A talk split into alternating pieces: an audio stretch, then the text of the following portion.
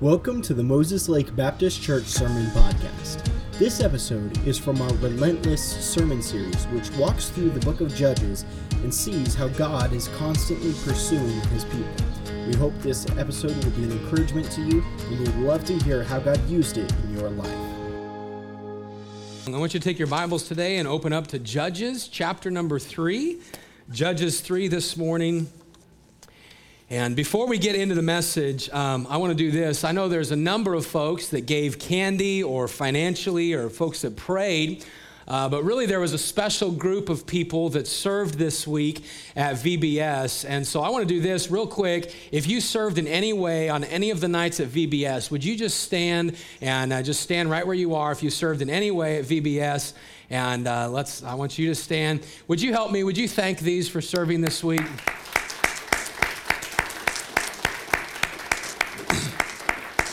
Thank you. You all, you all can be seated. Listen, I, I was so uh, just thrilled this week. Of course, uh, most at the kids that trusted Christ and uh, at the attendance we had, but I think this year, and uh, Miss Beth would know for sure, but this year is the year that we had the most workers that we've ever had. I think we had, uh, um, I think 40 or 41, is that right, that, that signed up to help throughout the entire week. And I want you as, as workers to know, and really as a church family, uh, if you prayed this week for VBS, or if you even just gave just one bag of candy, uh, listen, God blesses the work that we do. And the kids that got saved, um, the Bible tells us that that goes on to our account as servants of Christ. And so when God looks down thinking about VBS, even if you just gave a bag of candy, you just prayed for the week, God says that goes on your account. And uh, aren't you thankful that God wants to use us? And uh, you know, I, I don't know about you, but I'm reminded often about how unworthy I am to be used by the Lord and to see God work in a week like this and vacation Bible school.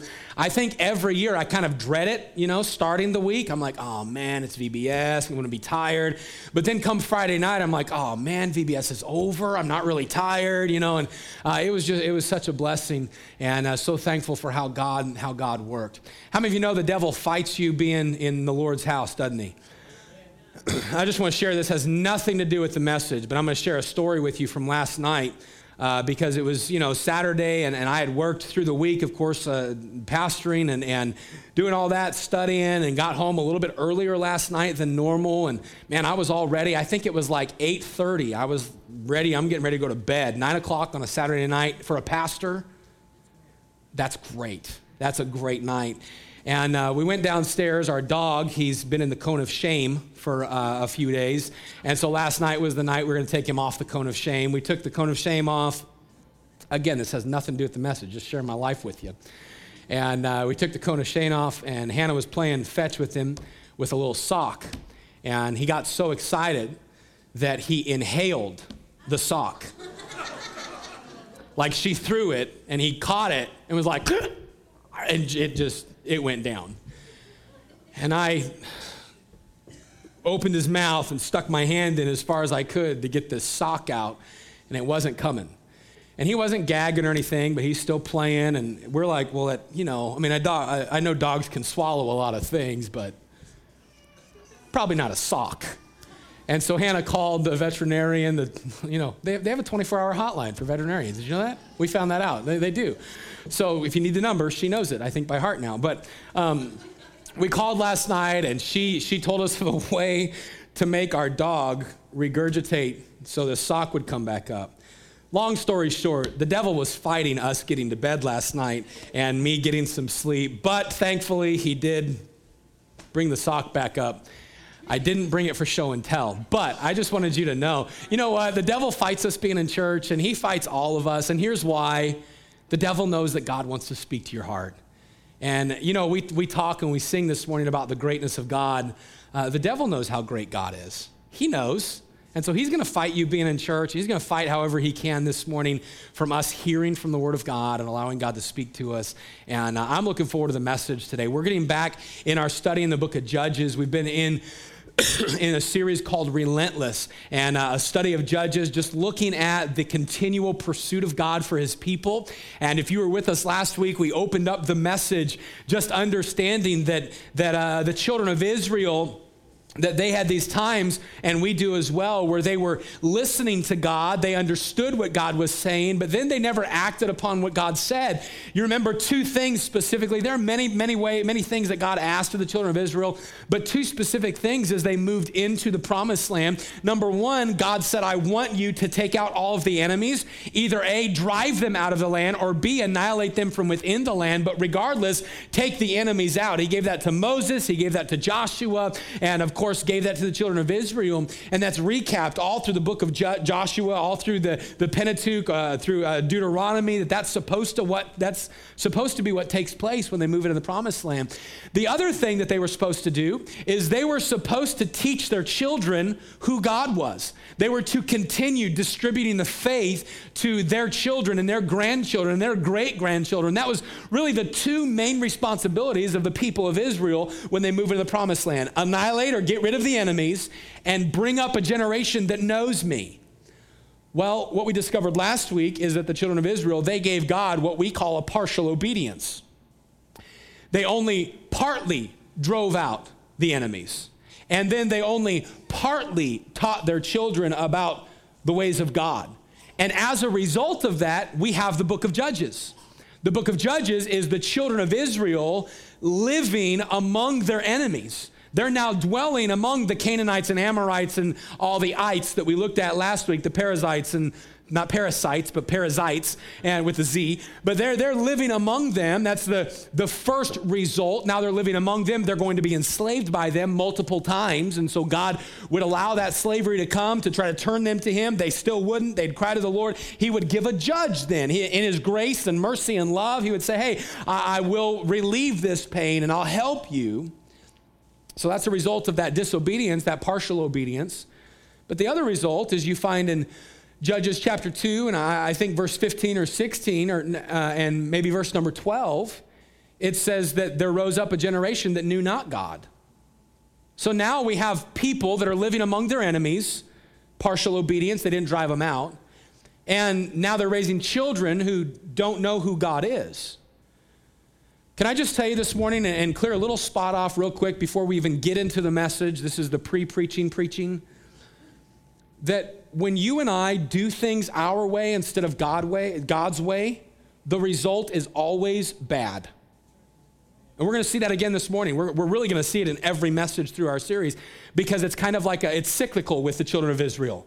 They were like, follow God, disobey God, call out to God, follow God, disobey God, call out to God, follow, and just kind of cyclical. They just kept repeating this. And yet, you read in Judges chapter 2 and verse number 16 a great word. The very first word of Judges 2:16 is this word, nevertheless. Nevertheless. They had this cyclical relationship of just going around and around and around, but God never gave up on them. Man, aren't you thankful that God doesn't give up on you? What a blessing. What a blessing that the, the Old Testament writer wrote that God would never leave us nor forsake us. And then the writer of Hebrews reiterated that, saying that I will never leave thee nor forsake thee. And there is always going to be a nevertheless. And that's really what the book of Judges is about. It's about the nevertheless, it's about the continual pursuit of God because of his love, his grace, and because of his mercy. This morning, we're going to continue in Judges chapter 3. And so I want you, if you would, to stand with me, Judges 3, and we're going to read. excuse me, verse number five down through verse number 14 of our passage in Judges. And you can read there on the Word of God, or you can use the, the screen. Of course, all the verses will be up here as we go through this.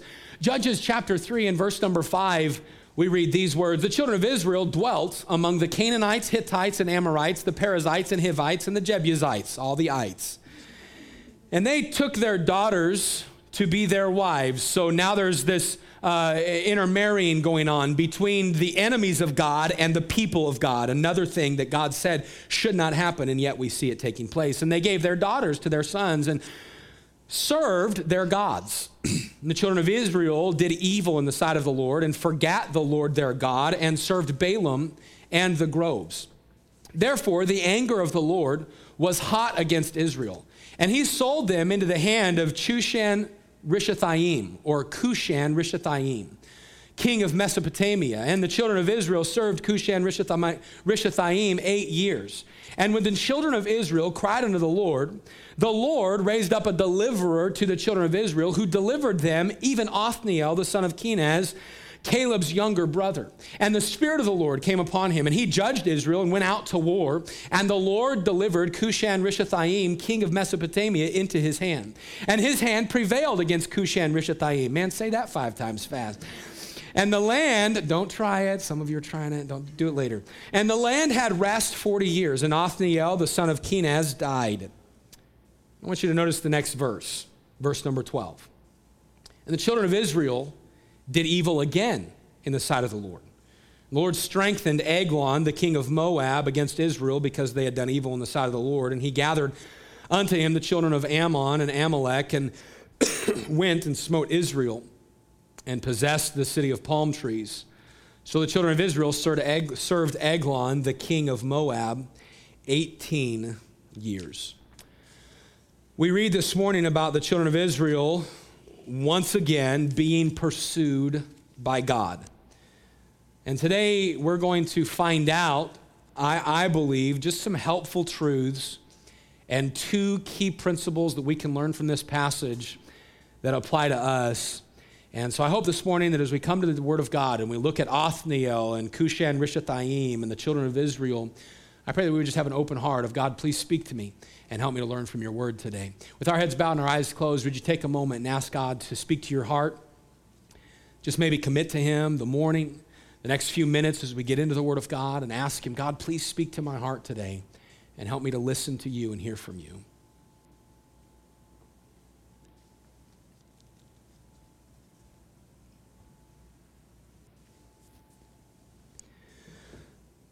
Lord, thank you for the day, and we thank you again for the Word of God. And I want to pray this morning, Father, that you would give clarity of thought and direction to me as I preach. I just surrender my mind and words and actions to you. Lord, I believe that uh, you have a message for us and a challenge for us. Lord, I, I really think this can help us today. And so, God, I pray that you'd speak to us. I pray, Lord, that as we get into the Word of God, that you'd uh, capture our attention. And, Lord, that you'd speak to us as only you can. If there's someone here, Lord, that does not know that heaven is where they would spend eternity, I pray that today would be the day they come to know you as their Savior. We love you, God, and it's in Jesus' name we pray. Amen. You go ahead and be seated. Brian, would you unplug that black light for me? Uh, a moment ago, I said, uh, you know, just what a v- great VBS we had, and it was it was an awesome week. Um, had a lot of fun time growing with the Lord, a lot of laughs, a lot of great games and Bible lessons. But every time I, I uh, I work with kids, you notice some things. And have you ever noticed, and I'm sure you have, those of you that have children or uh, maybe have worked with children, you ever notice that they do really good? Most kids do really good when an adult is watching, don't they? Most kids, I mean, you think about, now there's some, they're just like, they don't do good no matter what. Some of you were like that growing up. You know, I'm not going to have you admit it, but that was you and probably me. But there's other kids that they do really good when someone's watching. I really noticed it. You can notice it through VBS, but I really noticed it last week. We were with all the staff. And uh, so all the staff, we had, uh, of course, Brian and Samantha and Robert and Beth, had Adeline and Weston and, and uh, Micah and Rebecca with Felicity, and then, of course, uh, me and Hannah and our three kids. We were all there. We were hanging out, eating dinner together. And, and at one point during the evening, little Felicity, uh, she, of course, you ever watch her, she just, she pays attention when people are paying attention to her. She knows. But she really knows when dad's watching her. And I was watching this week, and we were at our house, and little Felicity, she began to do something that, and, and I think um, she was over by the kitchen table, and she was reaching up onto the table to grab something, maybe a, someone's phone or something like that. I don't remember what. And, and she was reaching up for it, and Micah walked over to Felicity. No and her hand's out. And she's like, and Micah just stood there, just kind of watching Felicity. And I, I was watching all this unfold and take place. And Micah, he turned and continued talking. And if Micah's right here and I'm Felicity, as he would look away, she would go. he would look back and she would just stop.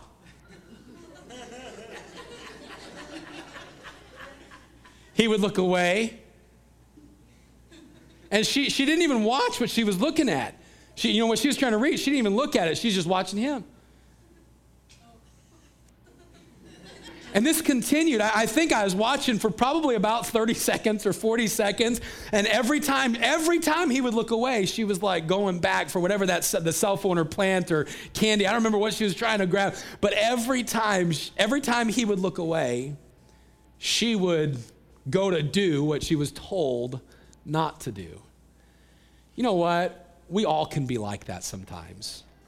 And what we're going to find this morning is the children of Israel were like that. What we're going to discover today is that the children of Israel, they did really good when someone was watching. They did really good when a judge was paying attention to what they were doing.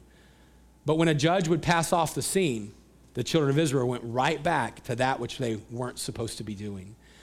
I want you to notice a few thoughts with me today as we get in the Word of God. Number one, I want you to see what we're going to call a dilemma revealed. A dilemma revealed.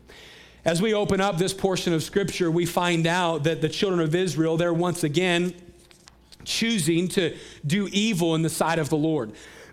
you can find this summarized in verse number seven, where it says the children of Israel did evil in the sight of the Lord and forgot the Lord their God and served Baalim and the groves. And so there seems to be, again, this cyclical uh, uh, uh, process with the, the children of Israel, and we're at the point where now they are doing their own thing. They are turning away from God. They're doing evil in the sight of the Lord again and, and forsaking the Lord that they knew. And because of this, we find from the scripture that God allows them to be overtaken by the Mesopotamians, uh, this, this group, Mesopotamia and their ruler would be Cushan, or we would say we would say Chushan, but it would be Cushan. The H would be silent. Cushan Rishathaim. Now, what's interesting about this is Cushan Rishathaim was probably not his name. We know because the Bible has definitions for names, and most of the time in Bible times, they would receive a nickname, if you will. You can go uh, um, different Bartholomew, or, or uh, Bartholomew in the New Testament was the son of Tholomew or the son of Thamu. Uh, you can go to uh, uh, um, Barabbas. He was, his name was not Barabbas. It was probably something different, but he was known as the son of Rabus. Barabbas, B A R, means son of. In the, in the Old Testament, you have to look up the definitions and you find out some things. Here's the definitions of Cushan Rishathaim. Chushan or Cushan would be from the sons of Cush, the Noah's descendants. That's what he would be known as. He'd be Cushite origin from the family of Cush. But then Rishathaim, it means double wickedness or dually evil. That's what the name Rishathaim means. Now, either A, his parents were really cruel and named him Rishathaim, the Cushite, or B, this is some sort of a nickname that was given to him by the writer of Judges and by the Israelite people. I lean towards that this would probably be a nickname, that the king of Mesopotamia was a doubly wicked Cushite that was doubly evil towards the children of Israel. Thus, they cry out to the Lord. Cushan Rishathaim, this doubly evil, wicked uh, uh, uh, ruler, is now over them. And this would really, his name would indicate to us how he is remembered by the atrocities that he uh, um, did against the people of God. You can go and you can understand that he ruled over them and he caused them to be their slaves, the slaves of the people of Mesopotamia, for eight years. Now, as you get into this, we don't know much about what happened while he was in power, but we know that there was enough to cause the children of Israel or the children of the Lord to turn to God and cry out for deliverance. Here, here's what they were doing. They were, listen, don't miss all of this this morning. And we're going to, I'm going to preach the history of it and then we're going to wrap it all up at the end. But don't miss the thought that here they are serving Baalim, serving the gods of Ashtaroth, serving these uh, gods of the people of the land. They're doing their own thing. And yet God, and so God allows Cushan Rishathaim to come and to rule over them and, and put them in, in subjugation for eight years. And so they go into servitude of Cushan Rishathaim, the Mesopotamians, for eight years. And that stirs them or causes them to turn back to the Lord. Isn't it interesting that trials often turn us back to God? Isn't that interesting? And you know what? God allows that to happen. Sometimes bad things in our life are happening because God's trying to get our attention. Sometimes bad things happen in our life just because bad things happen. But with the children of Israel, at this point, Cushan Rishathaim, king of Mesopotamia, he wasn't in rule just because it was kind of the thing to do. God set up one to turn the people to him. We find the people turning to him, and here's the dilemma they're being ruled, they're being overthrown by somebody, excuse me, that they did not like, that they did not want in their control. And so they cry out to God. The Hebrew word for the word cried in our passage it's interesting because it doesn't just mean they prayed, it means they came together as a people to proclaim their need. So now there's almost like a, a, a, national revival taking place with the children of Israel, and they're coming together and, under, and, and realizing we need God's help. We've turned from Him, we need His help. There's not repentance in the word cried, there's just desperation in the word cried. We're not sorry for what we've done, but we really need your help. That's kind of, just save us. That's where they're at. Before we move on, though, I want us just to understand something that I wish the people of Israel would, un- would have realized. And that's this that when they kept following their own ways and their own plans, they always end up hurting and in a difficult situation. That, that's what took place. You go, we, we will see this throughout the entire book of Judges. Every time they walked away from God, their, their lives began to be hurtful and they began to miss out on the privileges that God had for them as people of God. And here's the truth that the same happens in our life as well. And don't miss it this morning. When you and I, listen, when we turn from God and follow after our own ways, God allows us to suffer the consequences of that selfishness. And sometimes Sometimes what we see as God's judgment is really actually just the natural consequences for our own selfishness. Sometimes people go, well, I just, I just don't understand uh, why I'm in all of this financial trouble. I mean, I, you know, I have this money, I've tried, and I've done this, and I've done that. Uh, but you know what? Their, finan- their financial struggle is a result of not following the biblical principles of stewardship. That sometimes happens. People with children they say, Well, I just don't understand the way my kids are the way they are. And, and listen, I understand that some kids, when they turn to become adults, they just walk away from what they were raised in. But a lot of times at the younger ages, the reason that things aren't going the way is because the parents aren't following the biblical way of raising children. So sometimes there's just a natural consequence of what takes place. Here's what uh, Solomon described as a natural consequence of doing things our way in Proverbs 1 29 through 33 talking about people who are doing things their way they that hated for that they hated knowledge and did not choose the fear of the lord they would none of my counsel they despised all of my reproof. Therefore shall they eat of the fruit of their own way.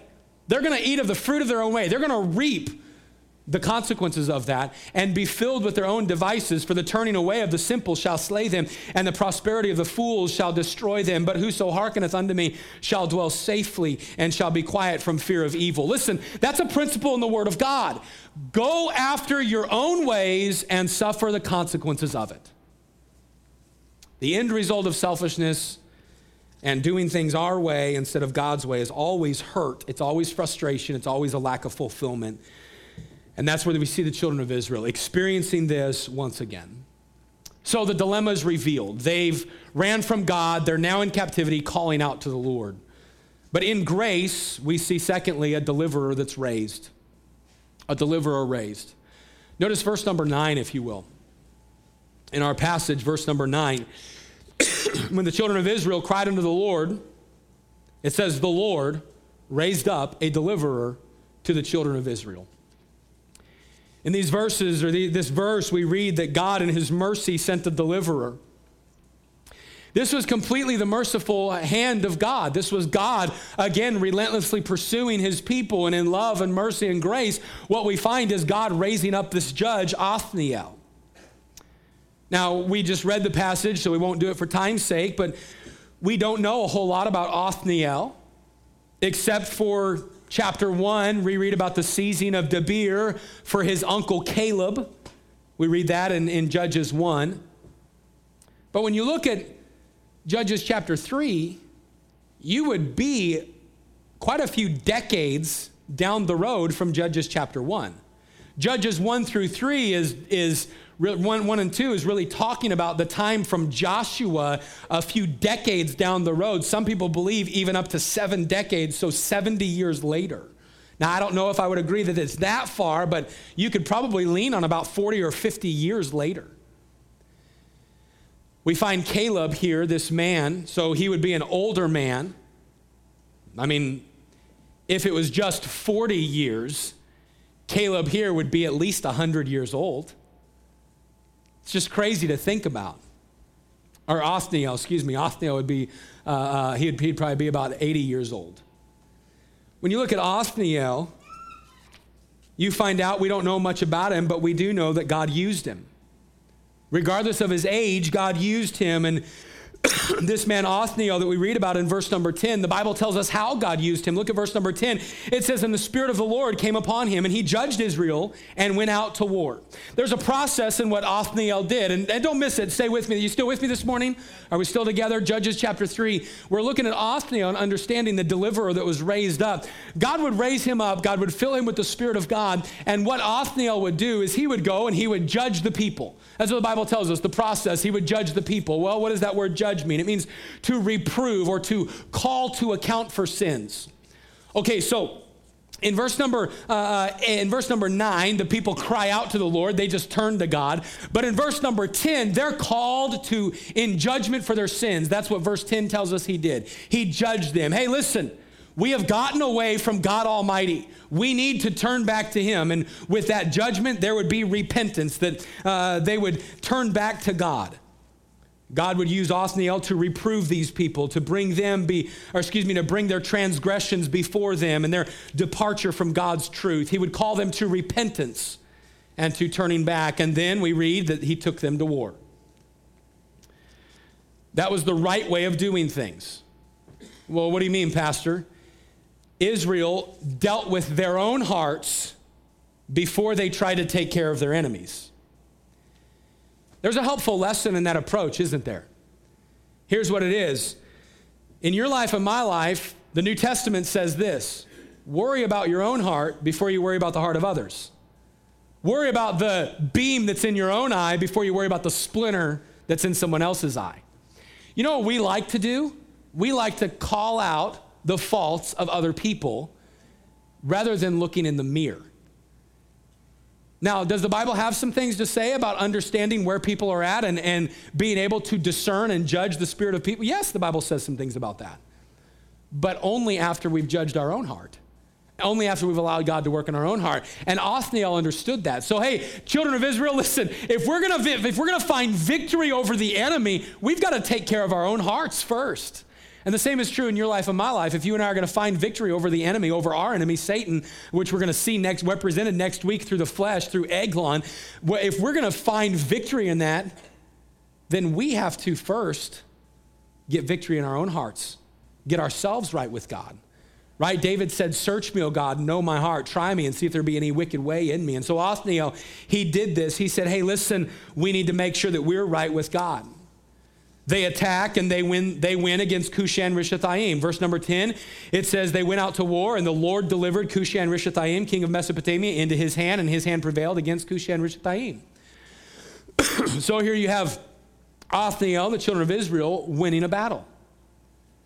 But before we move on, can I just show you real quick the key to why he won the battle? And this is the key to our victory as well. Any victory that you have spiritually, there's one key in it. Verse number 10 the Spirit of the Lord. At this time in Scripture, and we can go, and, and we're not going to do this right now, we may down the road. The Spirit of the Lord would actually come upon, would, would come upon people and leave people. That was, that was the way the Lord worked in the Old Testament, that the Spirit of God would come and control and help somebody and then, and then come away. In the New Testament, we have the Spirit of God abiding with us. Did you know the only time that you and I will really experience true victory in the Christian life is when we yield to the Holy Spirit? You want to know why some Christians just go through life struggling? It's because we don't yield to the Holy Spirit of God. Our power and our strength as a believer of God. Listen, don't miss it this morning. I know it's warm. This, it's summer. It's July and August at Moses Lake Baptist Church. 80 degrees. Praise the Lord. We're okay. All right. We're all right. I'm in a coat up here. My wife should tell me to take it off, but I'm fine. I'm not hot. Neither should you. Listen, I want, us to catch it this morning. That you and I, unless we tune in to the Spirit of God, the Holy Spirit of God, each and every day, we're not going to win the victories. It's called yielding to the Spirit of God. It's called turning ourselves over and surrendering our mind and our heart and our words to the Spirit of the Lord Jesus Christ. Here's what Jesus said in John 15, 5. I am the vine and you're the branches. He that abideth in me and I in him, the same bringeth, more, bringeth forth much fruit. But look at the last part. It says, For without me, you, you can do nothing. It was true in Othniel's life, and Othniel understood that, the Spirit of the Lord. When you look at the verse in verse number uh, uh, 10, or yeah, verse number 10, it says that the Lord delivered Cushan Rishathaim into the hand of, of Othniel. It wasn't Othniel's might. It wasn't his uh, uh, war prowess. It wasn't, it wasn't his strategy. It wasn't the fact that he knew warfare. No, the Spirit of God gave victory. And in your life and my life, the only thing that's going to give victory is when we are yielding to the Spirit of God. That's why uh, uh, uh, Paul wrote very much in the, in the book of Romans about yielding yourselves servants to righteousness, yielding yourselves as, uh, to the Spirit of God. In Ephesians, see then that you understand that you're walking circumspectly, not as fool, but as wise, understanding what the will of the Lord is. Be not drunk with wine wherein is excess, but be filled with the Spirit. Colossians, hey, allow the Spirit of God to indwell you richly in all wisdom and understanding, knowing what the, we, we've just got to see from Scripture Scripture that the Word of God tells us when I am yielding to the Spirit of God, that's when real victory comes. It's the Spirit of God with the Word of God helping the child of God become like the Son of God. That's what happens. That's God's process in us winning, in us winning uh, spiritual battles. And so this deliverer is raised up, and Man, I, look at this and I see God uh, once again just in love and mercy and grace giving his spirit and allowing them to experience victory. I want you to think about it just for a moment. When Othniel and Israel turned back to God, this isn't the first time this has happened. Go read the book of Joshua. Go, go to the Pentateuch. Go look at the children of Israel when they're walking through the desert in the, in the wilderness through the book of Exodus time and time again. You know what God could have done when they came to him? God could have said, I refuse. No, I've, I've, done, I've been merciful to you enough. I'm not giving my spirit again. No, I'm not going to give you victory. No, you keep choosing this, and I'm going to let you just, I'm, I'm just going to let you fail. I'm going to let you fail and fall in this. But that's not what God did. Why? Judges 2.16, because there's always a nevertheless. Man, aren't you thankful God didn't say no? And we have to understand from Scripture that when you and I turn back to God, God's not going to say no. In your life, if there's an area of your life where you're like, man, God, I feel like I've walked away from you here, God's not going to go, well, good riddance. Well, you shouldn't have done that. There you go again. You know what God is? People look at the prodigal son and look at that story. And most people just look at the prodigal son. The prodigal son story is about the God, is about the father. There's a lot of lessons we can learn about the son. But you look at that father, what was the father doing? He was running with open arms to the son that had literally condemned the father as dead. That's the passage. By the son saying, Give me my inheritance, he's saying, You are dead to me. And the son mistreated the father, took advantage of the father, betrayed the father. And yet the Father was running with open arms. Man, what a beautiful picture of God in your life and my life when we fall back into sin. And yet when we turn and repent, God says, I'll come to you. The old adage was if you take a step, God will take one step. But I, I like it better. Man, one man said it this way that if you take a step, God walks swiftly towards you. If you walk swiftly toward God, God runs to you. What's the thought? He's not just going to meet you halfway. God says, Turn to me. Good, I'm coming. That's what God does. And that's what he did with the children of Israel. We see that dilemma revealed. We see the, the, uh, the um, deliverer is raised. But I want you to notice, thirdly, this morning, a departure repeated. A departure repeated. Verse 12 through 14, we won't read it, we already did. We find the children of Israel, just the first part of verse number 12 children of Israel did evil again in the sight of the Lord. Man, what a crazy decision. Here they're experiencing, you look at it, when they, when they uh, uh, verse number um, 11, the land had rest for 40 years. That word rest, it doesn't just mean, ah, we're fine. It means peace and joy and assurance. And you know what's happening for, listen, you know what's happening for 40 years? They're experiencing a fulfilled life. They're experiencing the life that God wants for them. The Mesopotamians are gone. Othniel is judging and things are going well. I mean, they're, man, they're doing right. They're following the Lord. They're experiencing blessing. They're seeing God work. They're, they're understanding. They're moving forward in their walk with God and they have a healthy relationship with God. Things are going well for the children of Israel. And then you come and you read verse number 12. It just, it just doesn't make sense. And they did evil again in the sight of the Lord. There's that cyclical uh, relationship that I, I keep referring to that word. It just means to go round and around and around. Here they are doing it again. Man, that, I don't know about you, but that just, that blows my mind. Israel again walks away from God and follows after their own way. Isn't that crazy? But you know what? We look at Israel and we say, how could they do that? But did you know there's Bible believing Christians that are prone to do the same thing? And there's, there's people in here that you've been there, I've been there. Man, you're walking with God. I mean, you're in the Word, you're praying, you're growing. Man, you're, you're loving church loving seeing people get saved. You're even carrying gospel tracts and trying to witness to coworkers. And man, you're probably involved. People that sing or, or serve or clean or greet or bring snacks or whatever the case may be. Isn't it? We, we serve. We're going, man. We're experiencing those blessings. We're doing. We're fulfilling. We're finding joy in it. And then something happens a small little trial or a, a, a relationship struggle or something at work, and we go,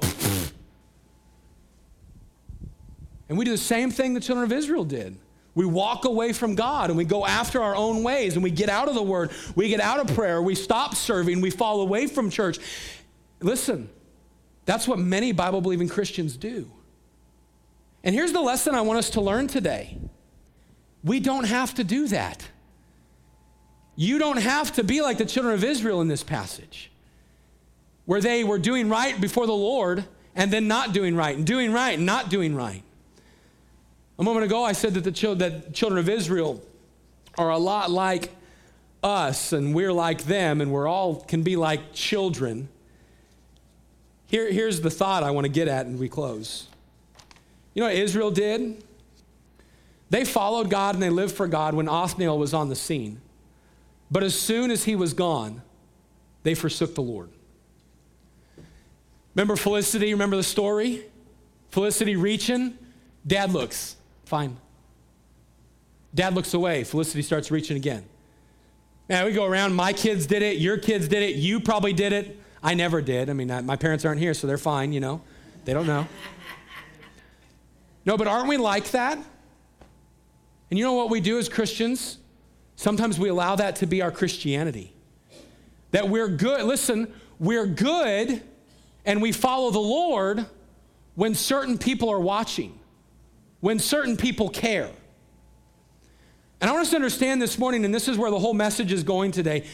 Do you know what that type of Christianity shows us about ourselves? It shows us two things. If you've missed the whole message, wake back up and pay attention for the last five minutes.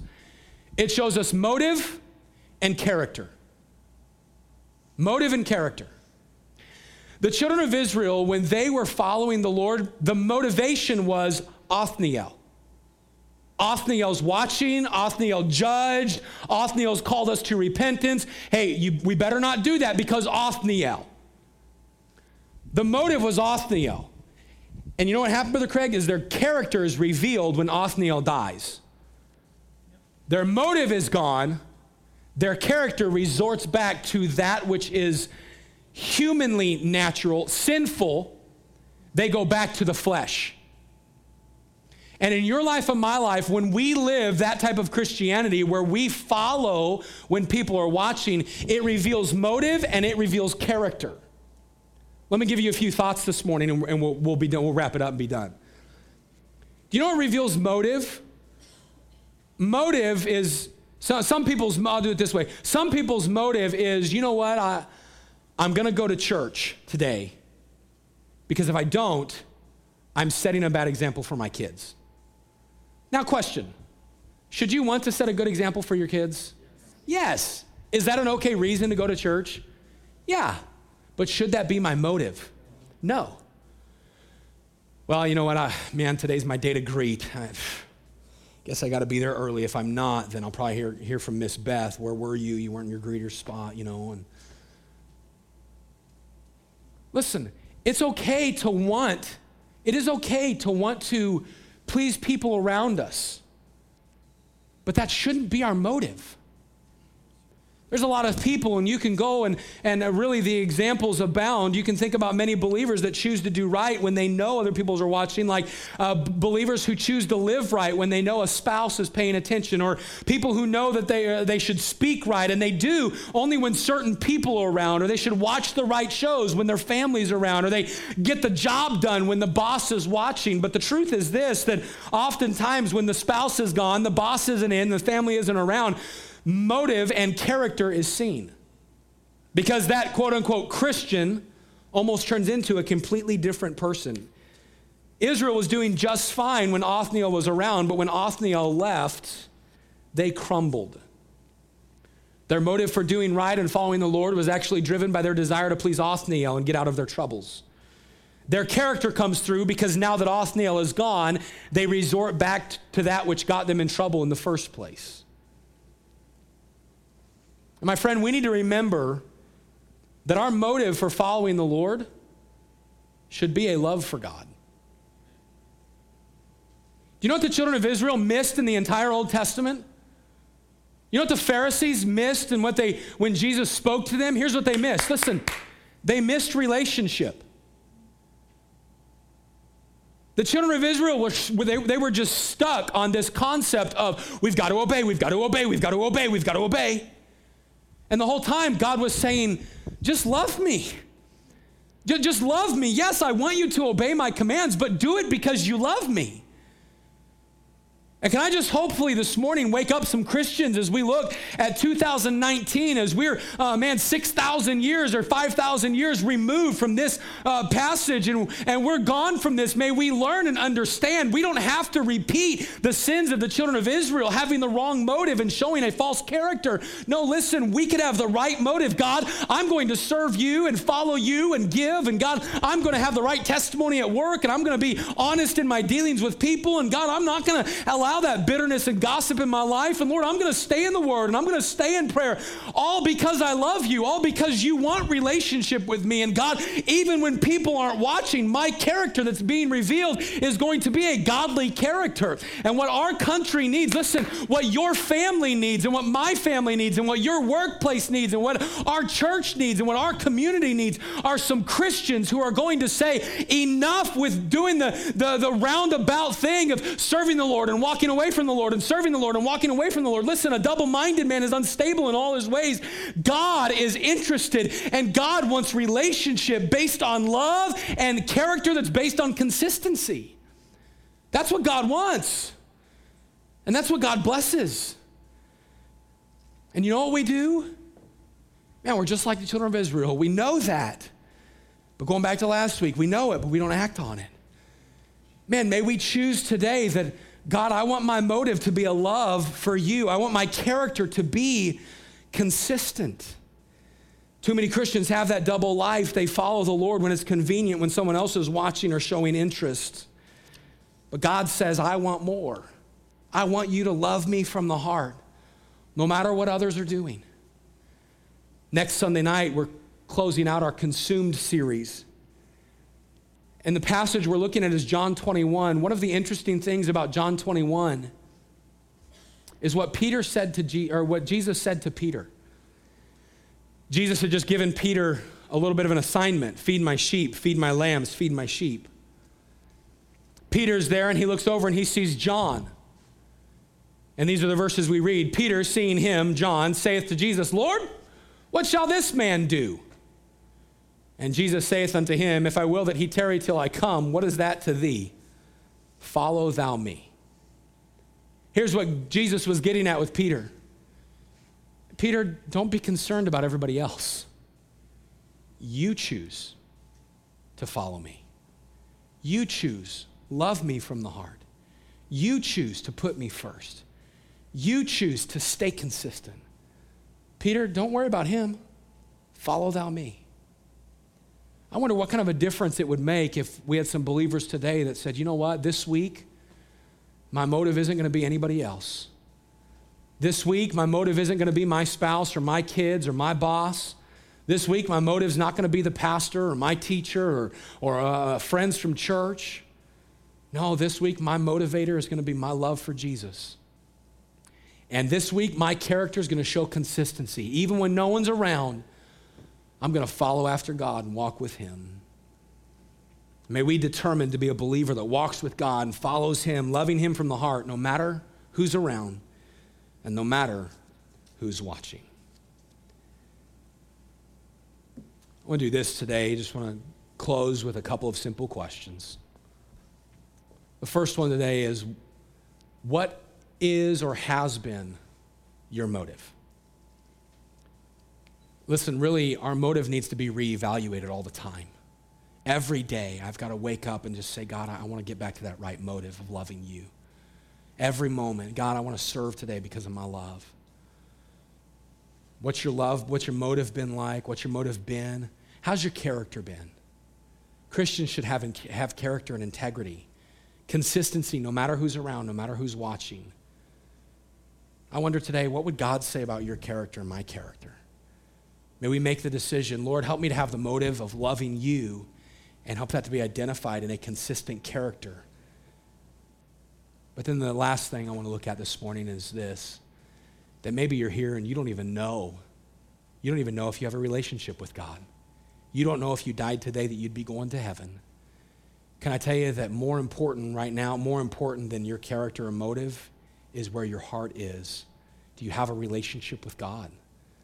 And if you're here and you don't know for certain that heaven is where you'd spend eternity, I hope that today you would make the decision to receive Jesus Christ as your Savior. I'd like every head bowed and every eye closed this morning. I'm going to pray. We'll have a time of invitation. But if you're here and God's spoken to you and you need to respond to Him, I, I encourage you to do that today. But before I pray, I want to ask this question. If you know for sure you're going to heaven, you know that, you know you've received Christ as your Savior, would you slip your hand right up and right back down. Pastor, I know I'm going to heaven. Just right up and right back down. Now, maybe you couldn't raise your hand. Maybe today you couldn't raise your hand. You don't know if you died, you're going to heaven. If that's something that you don't know, I'm not going to embarrass you. I'm not going to call you by name, but I would like to pray for you. If you're here and you'd be honest, Pastor, would you pray for me? I do not know if I died today, I'm going to heaven. Would you slip your hand right up and right back down? Pastor, would you pray for me? I don't know if I died today that I'm going to heaven. Just right up and right back down. Pastor, would you pray for me? Now, if you raised your hand or you did not raise your hand and you don't know you're going to heaven, today, today we invite you to come and someone will take a Bible, the Word of God, and they'll show you from God's Word how you can have a relationship with Him, how you can know you're going to heaven. If you do know Christ as your Savior, will you make the decision, have the motive of loving Him this week, and have a character that's consistently following Him? Lord, I love you and I pray that you'd bless our invitation. Speak to us and thank you for your word. Help us, God, to have uh, just the right heart, to have a right motive of serving you and following after you because of our love. And then, God, that our character would shine uh, as being consistent. That this week, no matter who's watching, that we would just continue seeking after you. Help us right now. Bless the invitation. In Jesus' name I pray. Amen. Thank you so much for listening to this message. If you would like further information about our church, please visit moseslakebaptistchurch.com.